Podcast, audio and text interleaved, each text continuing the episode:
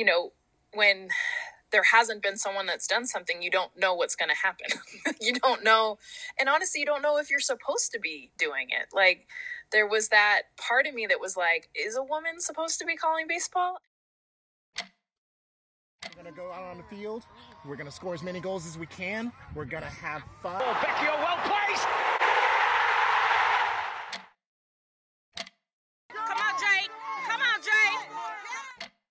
Has been my pleasure and my honor to represent you all.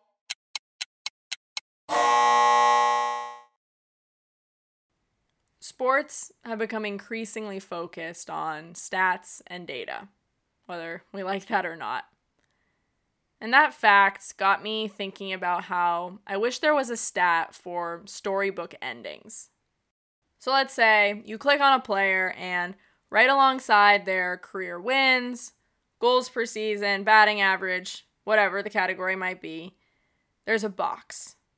And that box has a number that's been calculated, which is supposed to show how climatic, how clo- closury, how closure providing, I'll say, an athlete's final game was as compared to how successful, how fulfilling of a career they had.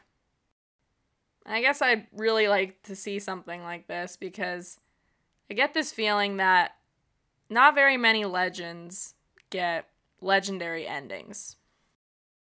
It's funny, I was just watching Lindsey Vonn's. I don't know if you watched her, uh, I think it was called uh, Final Season or basically it was her last it was a documentary hbo did on her final season and i was just watching that and she talked about how she always imagined her last race she would be like she'd win or you know it'd be some sort of i think every athlete kind of pictures this like hollywood moment. And you know for her i think she ended up finishing like fourth or fifth or you know it was very anticlimactic and for me, my last game actually was um, in the NPF in the championships. Um, I was playing for the Pride, and we were in Chicago playing um, for for the championship, and it was the second game.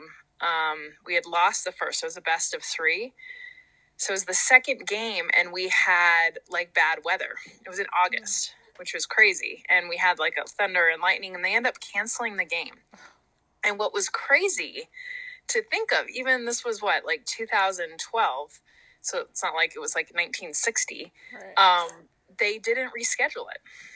Like we could have just played the next day, but there were like people had flights and which made no sense because if we won the game, we would have had to play the next day anyway. Mm. so like, so we end up not like I just remember sitting in the dugout and like everyone was kind of like just trying to get back to the hotel and you know, whatever. And the news was kind of coming in that we weren't actually going to play the game at all, like that it was done. And it was just the weirdest feeling because I had, like, I, I don't even know if we started the game or not, but like my last game was like a canceled game basically. like it was so just like, and then we weren't even going to make it up. And I kind of knew I, I hadn't made a decision and I hadn't definitely had not publicly made any sort. So nobody knew if I was going to retire. I knew that I wanted to have another child. And so I was like, if I get pregnant again, I think I'm going to be done. And so I just had this feeling. And I, I remember sitting there in the dugout by myself. And a reporter, Graham Hays, um, came walking in and he just stood at the other dugout and he's like, I just have this feeling watching you in this dugout that this is the last time I'm going to see you in a uniform. Wow right? And I was just kind of looked at him and I was like, wow, like how does he know? you know? And it was kind of cool. And he ended up writing the story uh, like when I decided to retire, like I I did announce it through him, I guess. And um anyway, it was just kind of this weird moment sitting there by myself at a field and like, wow, okay, so this this is how we go. like just you're all pumped up for a championship game, and then there's no game and there's no like makeup of it. It's like you're just there was no winner that year, which is crazy. all right, let's uh quickly calculate Jessica Mendoza's potential storybook ending stat. So we have that final hurrah, uh, if it can even be called that. I don't quite know the opposite of hurrah. So we have that series of unfortunate events that she just described on one hand. And then on the other hand, we have one of the best softball careers of all time. even though I'm not a math person, I can pretty certainly say that Jessica Mendoza's storybook ending stat would be very, very low or very high, depending on what values we're assigning here for this measurement. But it's just bad. so, how do you feel like an ending like that affects your sort of processing leaving? Well, I mean, I had the choice. I mean, that's I guess the benefit some uh, in some ways of you know I, I could have come back Right. and played. And so my decision was more based on, I mean, two big, well, I'd say three. Like the first that our sport wasn't in the Olympics anymore. Um, and because of that, and I'd play pro for three years and we'd won a championship. I'd been an MVP. Like, you know, I'd, I'd played in the Olympics. Like, I, I just kind of asked myself, especially as that point, I had a three year old boy, son. I was getting pregnant, about to be pregnant with my second son. Um, and my husband, you know, who had quit his job to like travel all over the country. And I was kind of like, I kind of, I felt like I had done everything in the sport. I'm really not playing around when I say Mendoza is one of the best softball players ever. Her career stats and the list of accolades she garnered are dizzying. At Stanford, she was a four time All American and helped lead the Cardinal to their first ever College World Series. When she left Palo Alto, she held several career records which are still in the top 10 today. She then became a household name as a starter at two Olympics for Team USA, winning a gold and silver medal in 2004 and 2008, respectively. She also played a handful of seasons of National Pro Fast Pitch, including her last season for the Pride, where, you know, she almost maybe could have won a championship. If it had still been an Olympic sport, I would have definitely, I think, you know, my goal would have been to play in London in 12, um, and then, which was that year, and then um, in Brazil in 16. So I, I definitely would have kept playing. But at that point, I'm like, you know, why am I dragging my family all over the place? And to now do that with two kids, which my husband made kind of clear that he wasn't going to do. He's like, it's thing to do with one, we're not going to do it two. So I don't know. I kind of had this piece, and I remember my family and a lot of people who are close to me were like, Jess, like, I feel like you're going to retire and then you're going to be that person that's just going to come out of it like a year later because you'll miss it so much. And I'll tell you what, Hannah, like, you know, I have dreams and I have moments, but I don't. Like, I, I, I don't know if for me it's, you know, I, I played until I was, what, 30, 32 years old and I got to kind of get everything I wanted from the sport, if that makes sense. I feel very blessed because, especially as a female athlete, that's not always the case. Um, but I also really feel like my job now, the things that I really enjoyed about the game were like the pressure. like everything's on the line, you're up to bat, like the game's all up to you. Like I get a ton of pressure in my job now and good and bad. Like it's not always fun, but it definitely like it scratches that itch for me of of like, okay, this is like high adrenaline, like red lights about to come in, live television in three, two, one, like so I don't know. I still have that, I guess, in my life. Yeah, for sure. Walking away from the game and stepping on this path to find her next pursuit came with a few unfamiliar feelings for someone who had wholeheartedly dedicated herself to the athlete life. Well, one like freedom, because I mm-hmm. felt like I- didn't know what to almost do with my day to day because there I realized that for two three decades like every day had a purpose mm-hmm. as far as how to be a, the best athlete you could be. So even on a day off you still were thinking or at least i was always thinking how can i be better? Like you know and, and a lot of days it was training you know getting up that day and feeling like you were putting in some sort of like you know whether it was weight training conditioning like going out and hitting throwing whatever like i'm getting better today. Mm-hmm. And that was kind of my mindset every single day for decades. And so it just felt weird to wake up and be like whoa okay. Like what's my purpose? Beyond you know being a mom and the things that i was already doing in addition to being an athlete but th- there was that core of me that needed to like train that needed this like you know and I feel like that was the hardest adjustment is I still wanted to be active, but I didn't have a purpose in Mm-hmm. like why I was being active. like I wasn't, you know, training to be able to run like a, you know, two seven down the first baseline or, you know, hit the ball out to left field. Like I was just training to train and I felt kind of lost. Transitioning out of the game was tough. It was uncomfortable. But during her career, Mendoza was presented with and ended up seizing an opportunity as a sports broadcaster. She managed this work while she was an athlete, which is astounding. And sports broadcasting was exciting and important to her right then and there when she first started out in the commentator's booth.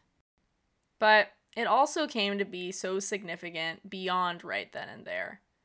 Years down the line, when Mendoza pivoted away from her competitive athlete life. So, um, my first year doing ESPN um, and covering college softball was in 2006, I think. And, um, you know, I, I didn't retire until 2012. So, I had six years of where I was already now getting involved in television. And by 2010, I was entering into baseball. And not necessarily a lot of Major League Baseball, but I was now doing the College World Series for the men. Um, so I was doing a lot of men's college baseball. Um, I was dabbling a little bit, or no, and then I started in um, college football. I was reporting for college football, and so I could start to feel at least this like because I think that's one of the hardest things is like we're defined as an athlete as far as even our career. So like, what's next as far as how am I going to make a living? You know. Um, and for me, I already knew what that was going to be. Um, so for me, the transition was more. I could I could really just take on more full time, um, which honestly I was already doing. Like I, I I was doing the men's college World Series, was interfered with our softball season, and I had coaches that were willing to allow me to come in, you know, a few weeks behind everyone else once season started. Um, you know, and that just allowed me to put all my focus. So when I would wake up in the morning, instead of worrying about how I was going to train, I was kind of worried about like, okay, like what team should I study? What people do I need to meet with? How do I do more television? So just kind of pushed my energy to focus on that. Hearing her talk about how softball and sports broadcasting overlapped, it hit me how really, well, one, how cool that is from an outsider's perspective, obviously, and two, how unique it is. You're playing at the highest level of your sport, and you get to be involved in this amazing other field with amazing long term career opportunities. While simultaneously calling games for ESPN and training for an Olympics is objectively special, dividing up your life and balancing passions and jobs like that is not special for certain athletes.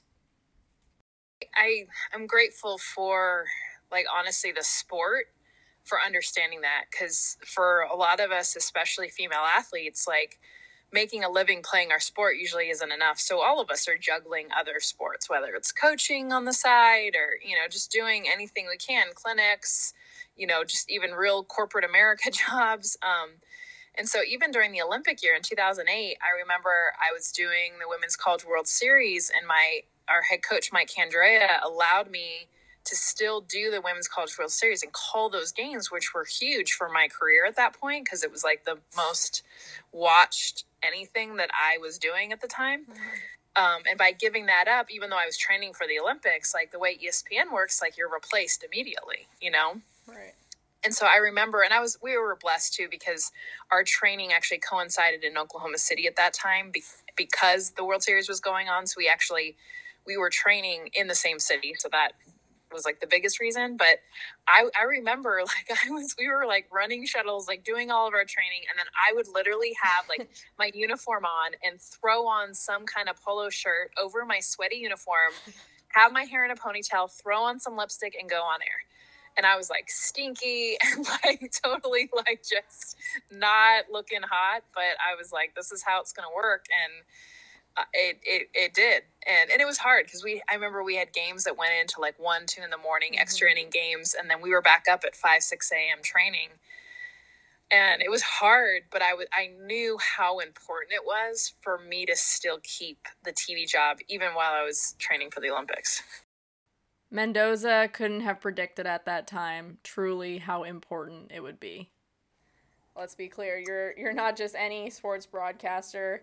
You are the first female commentator of ESPN's College World Series, first female commentator of a MLB game in the history of ESPN. First, do you get sick of hearing this? First female commentator in MLB postseason history. Um, and again, I'm struck with this theme of unique. Like, it's not super common to have this experience of being a standout, being a history maker as an athlete, and then being a standout and a history maker in a post athlete way. In thinking about these back to back incredible phases, what were some of the key things for you in paving this path for yourself that you're now on? Um, just not being like i mean i guess i was afraid so i shouldn't say not having fear because i think fear is actually sometimes a good indication of like a lot of times we think of fear as like oh no go the other way like i'm scared of that you know dark alley don't go down it but a lot of times that's where the true discovery is are the things that we mm-hmm. do fear the most or i guess give us the most nervousness anxiety I've learned in my life that whether you fail or succeed at them, like it's I I've always enjoyed jumping and going in, going down that dark alley that seems like okay, this is maybe a bad idea, um, but then you know, was it or was it not? Because what would kill me worse is to just keep walking, never knowing what was really down that path, and that was something that was like difficult, I guess, and you know when there hasn't been someone that's done something, you don't know what's going to happen. you don't know. And honestly, you don't know if you're supposed to be doing it. Like, there was that part of me that was like, is a woman supposed to be calling baseball? And I mean, honestly, that got eliminated within seconds because I worked with so many men, Hannah, that were doing softball. Mm-hmm. I mean, that world that women's college world series game i was talking about where i had to throw on my polo shirt over my uniform and i was, I was sitting next to john kruk who is a major league baseball player doing major league baseball games for espn and he loved softball. He had a daughter that played softball. He wanted to do softball games and he came and did softball games. And it wasn't just that he did them because he liked them he did them really really well. And did he ever play softball? No. And did he have any experience in softball? No and so, like, it just helped me be like, well, then why can't we reverse this? And once I saw him have success and be fine, especially if he had like good teammates around him to, to like help him with the, you know, the few little things that were different, um, then I was like, you know what? I can totally do this. It's just going to be harder for people to understand. And I knew that. So just kind of going in with my gear on, like, you know, like some shield and a helmet because I knew that I was going to get hit a bit. Um, but a part of me was kind of like, even though I was afraid, I was also like excited because I'm like, all right, Jess, like, this is kind of the unknown. And I don't know. I, I've always wanted to be somebody that lives outside of a comfort zone it's just it's the way I want to live my life. Mendoza has shown others a way forward because she has lived fearlessly. Because she jumped even when she was uncertain. Or when there wasn't anyone who could tell her what might happen when she jumped, because she was the first. Blazing the trail she has has meant bulldozing down the hate from all sorts of sad, sad people who think women shouldn't call men sports. It has meant putting herself out there, literally, on TV, so that young girls and young girls of color can see her face, listen to her voice, and feel firmly that high places, high places in a quote man's world, are for them too. I'm not alone when I emphatically say that Jessica Mendoza is a hero. I just remember what was it? It wasn't too long ago when uh, the U.S. Women's National Team must have been in February last year when they put the names of inspirational women uh, on the back of their jerseys, and I believe you were on Andi Sullivan's, correct? Yeah. Yeah, yeah and I think that's yeah. just a testament. Like you really, yeah, you're the this inspiration. Do heroes think about how they're heroes? Uh, and I I don't know. I, I, how does that feel to, to? I'm sure you don't think about it on a day to day basis. Yeah, I mean that was that was pretty incredible. Just because I have always admired, you know, all all honestly all, all female athletes, but I remember watching 2004 Olympics after we won gold. I remember like two days later, like painting myself up with some of my teammates, and we went to the women's soccer gold medal game. And that was, you know, that was such an epic year because it was the last of Mia Hamm and Julie Foudy and all these Yeah. incredible women, um, you know, the 99ers basically. That was their last hurrah. And, you know, it was also like the birth of Abby Wambach. Like it was her breakout year. And anyway, I've always kept an eye and been a fan of soccer and admired these women for what they've done, especially since that 99 team and the groundbreaking work that they've done for female athletes. And so when I got this uh, phone call from the U.S. Women's National Team to ask permission. I mean, that was like the like laughable part because I was just so honored. And of course, they you know they have to get permission, but I was just like, um, yes, like this is so amazing. And I watched the game with my two boys, and that was kind of cool too. Um, not only really to see my jersey, it was really just to see all the names, right? Right, yeah. I mean, Ruth Bader Ginsburg. I mean, I just I remember looking and seeing all of these like just walks of life, w- women that I hadn't heard of. I remember, and I was like looking them up and googling them. Like, oh my god, she's total BA, like awesome woman, like, and that just was cool to me. Like, it, anyway, it, it it really it it was such a cool thing, and I was more grateful that the national team just did it. It didn't matter. I mean, was honored that my name, of course, but like more importantly that think about all the people that were watching that got to understand and learn about more like you're just spreading knowledge Yeah.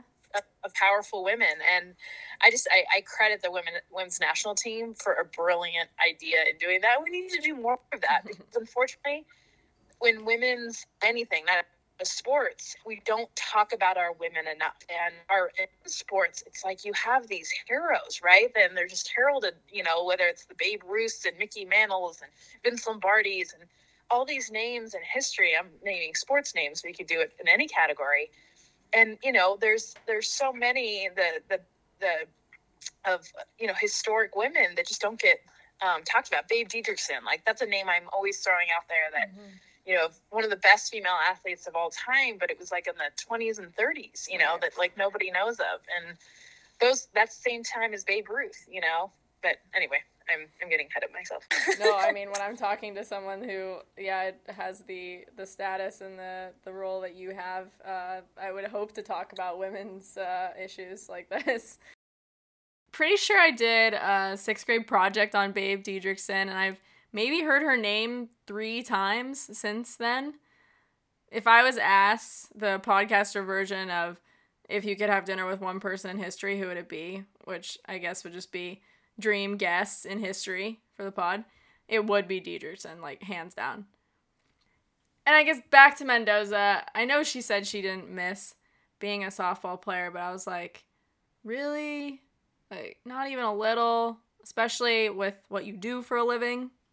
Has there been any moment where you were you were calling a game and you were envisioning yourself back out there or getting Well, that now- itch?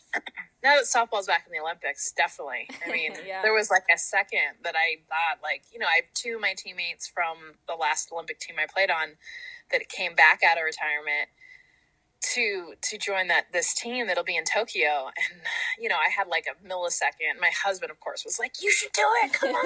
like, let's go! Like, yeah!" And he was like calling my trainer from before and Oh was like, gosh. "Should you do it?" He's like, "Oh, I'm on board. Let's do it." And I was just laughing because I'm like, you know, if it was a matter of me just going to the Olympics and playing, heck yeah, like, but it's it's it's a commitment that is so fun and so amazing, but it's a commitment that you know, me being 39 years old right now, I'm like, I just, you know, I don't know, but yes, like to answer that question, and I'm hopefully I'm hoping to go to Tokyo and actually support. Yeah. Um, and playing, and I think there's going to be a ton of times, Hannah, where I'm going to be like, "Oh, give me a glove, come on, like let's go!" Like, and I do have dreams. Like I'd say at least once a month where I have dreams that I'm playing. And I do wake up and feel like, wait, am I late? Like, you know, I, I still think that I'm playing. And cause so much of, you know, our lives, like, we're, that's what, you know, I was from what, four or five years old Right. on Mhm. until 32. I was an athlete first, pretty much before anything else. And, you know, I woke up every day thinking about like how I could be better as an athlete. And so that that never leaves you. And yeah, there are definitely times that if I could just walk out there and be like my best ver- version of me and play, like I would totally play tomorrow. It's it's the work that that goes into it that I'm just I'm kind of glad to be done with. And and cuz I work hard in what I do now and I just oh my gosh, the training I used to do to be at the top, you know, it's it's something that I'm ready to to be different now. I'm sure from a like a commentating standpoint, it's gonna be really interesting to see maybe the growth of the game of softball, how on the Olympic level, if it hasn't been in the Olympics since 2008, and now back in now in 2020, like what has what countries how has how has that changed?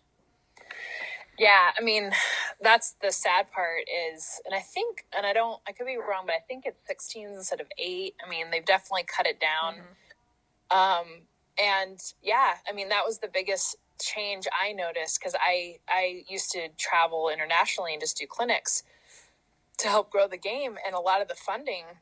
As soon as it, it became didn't it was an Olympic sport, um, countries like Australia, who was one of the time, and they medal every year all of their funding went away hmm. from from their government. And so, if you played at a good friend that was a second baseman on the Australian team, and if she tried to play for a couple more years, but she had to find the funds, which you can imagine trying to travel from Australia like to Japan, to the US, to Europe, to all these tournaments everywhere, and you're paying for your own flights, you're paying yeah. for your own hotel, like let alone like not making money, of course, you know, like and when you're at the peak of your career you're in your late 20s early 30s so at that point like you you know you need like to support yourself you have a home you need like right. you have bills to pay so i just saw so many players quit because they're like I, I can't i can't afford this this is ridiculous you know um, and that and and then honestly what i've seen from Australia is the biggest example is their talent has dropped off mm. because of it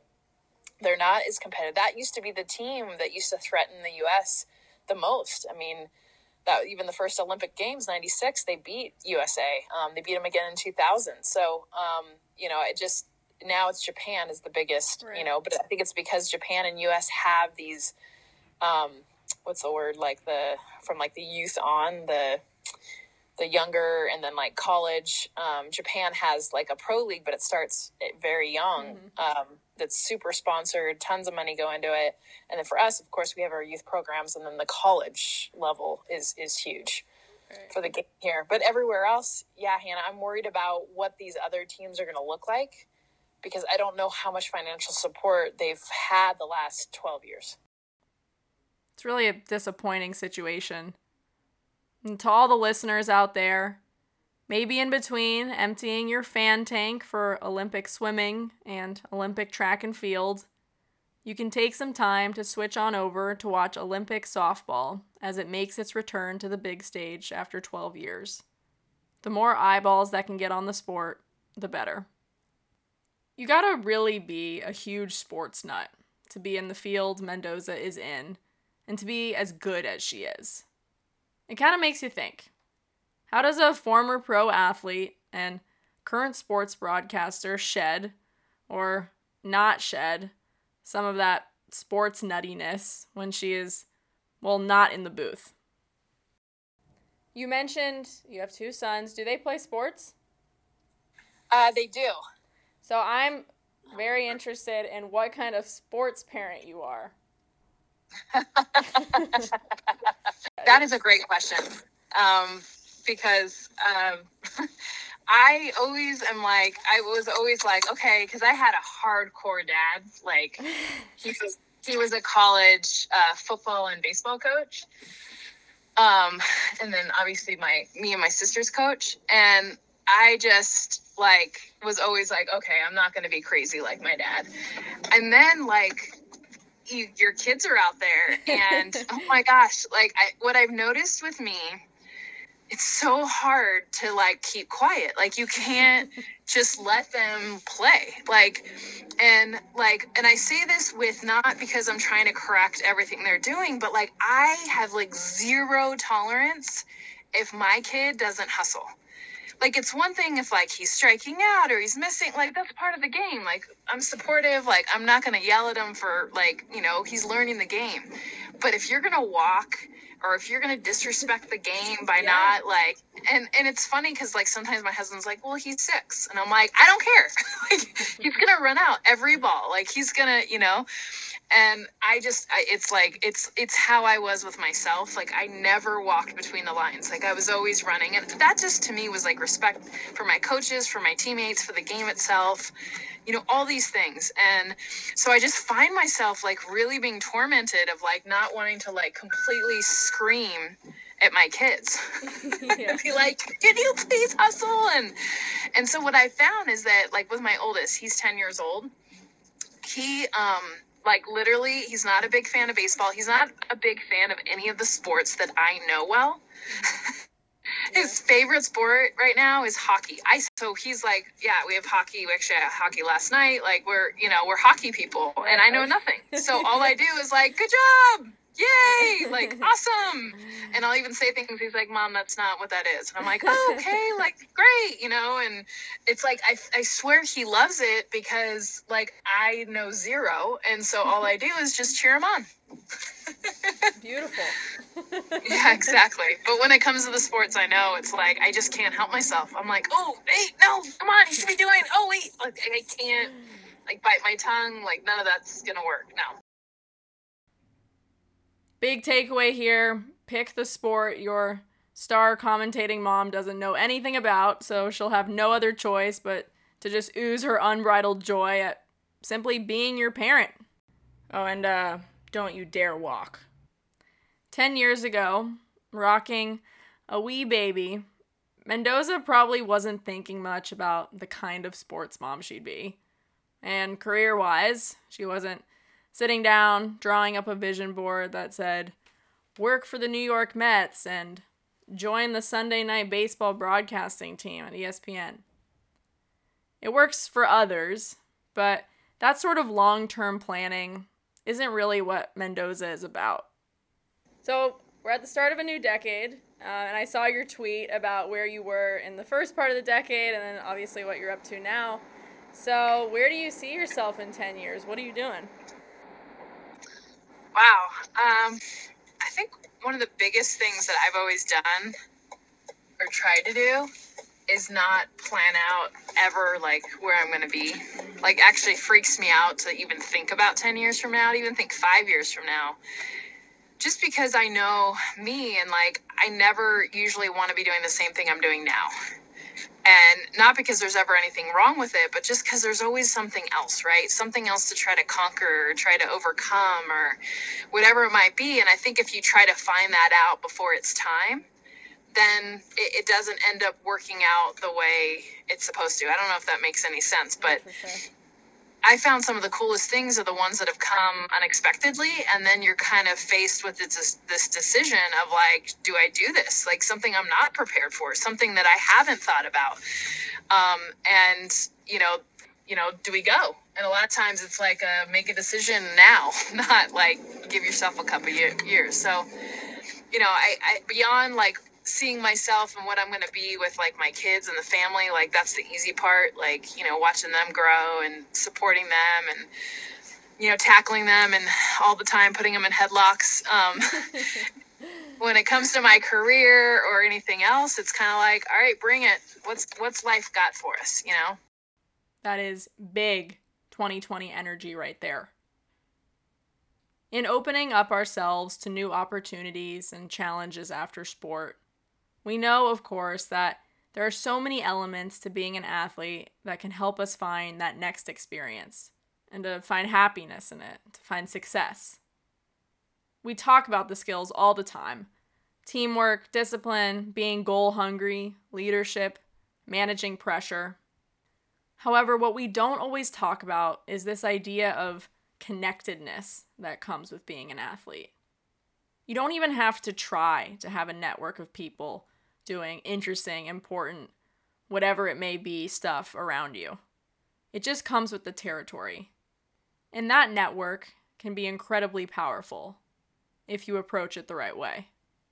one of the coolest things and i've i've told a lot of athletes this is that when you're playing whether it's even in college or honestly high school like you know pro, uh, there's so many different levels but like when you're playing sports, you're connected to so many different types of people, whether it's parents of other um, girls that you're playing with, or women that you're playing with, men that you're playing with or it's you know you're in front of like a lot of different media outlets you know and you know so you're meeting different types of people. Sometimes you're invited to like sponsorship dinners or marketing opportunities or like this is where you're like i have to go to another you know 8 a.m breakfast where i'm speaking in front of a mm-hmm. lot of like hoity-toity people and you're kind of like annoyed or whatever. Really open your eyes to meeting as many people as possible. And even though while you're mm-hmm. playing sometimes like your only focus is okay, how do like I was saying, how do I get better today as an athlete? I think you meet and are are um, around more people that will get you to the next level that just love being around athletes. And it sounds funny because even as like a women's softball player, which isn't like some, ooh, I'm around a women's softball player, I'm a big deal. Like no one's saying that, but I met so many people over the course of my career and that included people at espn that just happened to have like a daughter that they were bringing out to a game and then you know you get to talking to them and you find out that they're actually like a hiring producer and then it's like well I'd, i'm interested in this. What's this job like? And they they are instead of you being the person that like another person trying to get a job they think you're above and beyond that because you're an athlete. Mm-hmm and in that moment you're an athlete that they can go and watch and they can go and like and, and, that sets you apart from everyone else. So i just i think the biggest thing is when you're meeting all kinds of different people is to to shake their hand and really listen to who they are. Because they might be asking for an autograph for their kid in the moment or you might be doing a clinic or whatever but i'll tell you what they're they're out there and they're all connected. And if they can put you above someone else applying for a job or just trying to get in the door you're going to have a foot up being an athlete. So that's what i would say is just in your last year obviously giving it everything you have which you will but also just kind of keeping an eye open to like who are the people that you're around and where who are they connected to? I haven't ever really thought of it that way. And even just in our conversation and the fact that you were you know accessible and responsive like that means the world to me um, as a baby journalist. And i again i cannot tell you how much of an honor this was uh, to get you to talk to me for half an hour. Yeah well I, I appreciate that you're doing this podcast because your heart you're you're passionate about it. So anytime you're passionate about something it's going to lead to better things and honestly meeting more people. Like and getting the word out. And your message is important because there's so many people out there that are that are lost for sure. And it's not a bad place to be i'll say that. Lost don't freak out. Sometimes be lost a little bit. I, I would take that over than just jumping for the first opportunity that's there just so you're not lost anymore. Like get lost a little and then but use that opportunity to like meet as many trees and like mm-hmm. plants and like all the things that are around as you're wandering through the woods and you'll come out come out a better person. Thank you to Jessica Mendoza for coming onto the podcast and thank you for listening. Hope to see you next time.